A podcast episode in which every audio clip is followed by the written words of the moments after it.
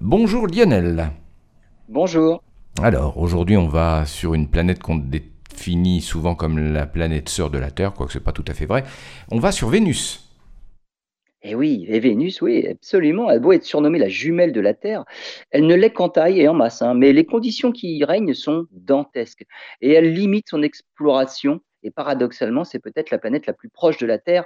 Et c'est, ce n'est pas la mieux connue finalement. hein. Plus de 450 degrés en surface, une pression atmosphérique qu'on trouverait à 900 mètres sous la surface de l'océan, et composée à 96% de dioxyde de carbone. Une atmosphère complètement opaque qui nous empêche de voir le sol, sauf avec des radars. Et c'est grâce à eux qu'on a découvert que Vénus abrite plus de 100 000 volcans. Alors la question est, y en a-t-il qui sont actuellement actifs? Les données des sondes en orbite montrent que pour certains volcans, la présence de roches non altérées hein, implique une activité volcanique assez récente, avec des roches jeunes, moins de 2,5 millions d'années.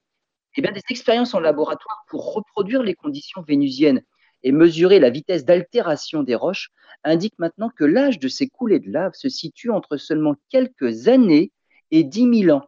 Et certains volcans sont peut-être donc toujours actifs actuellement sur Vénus.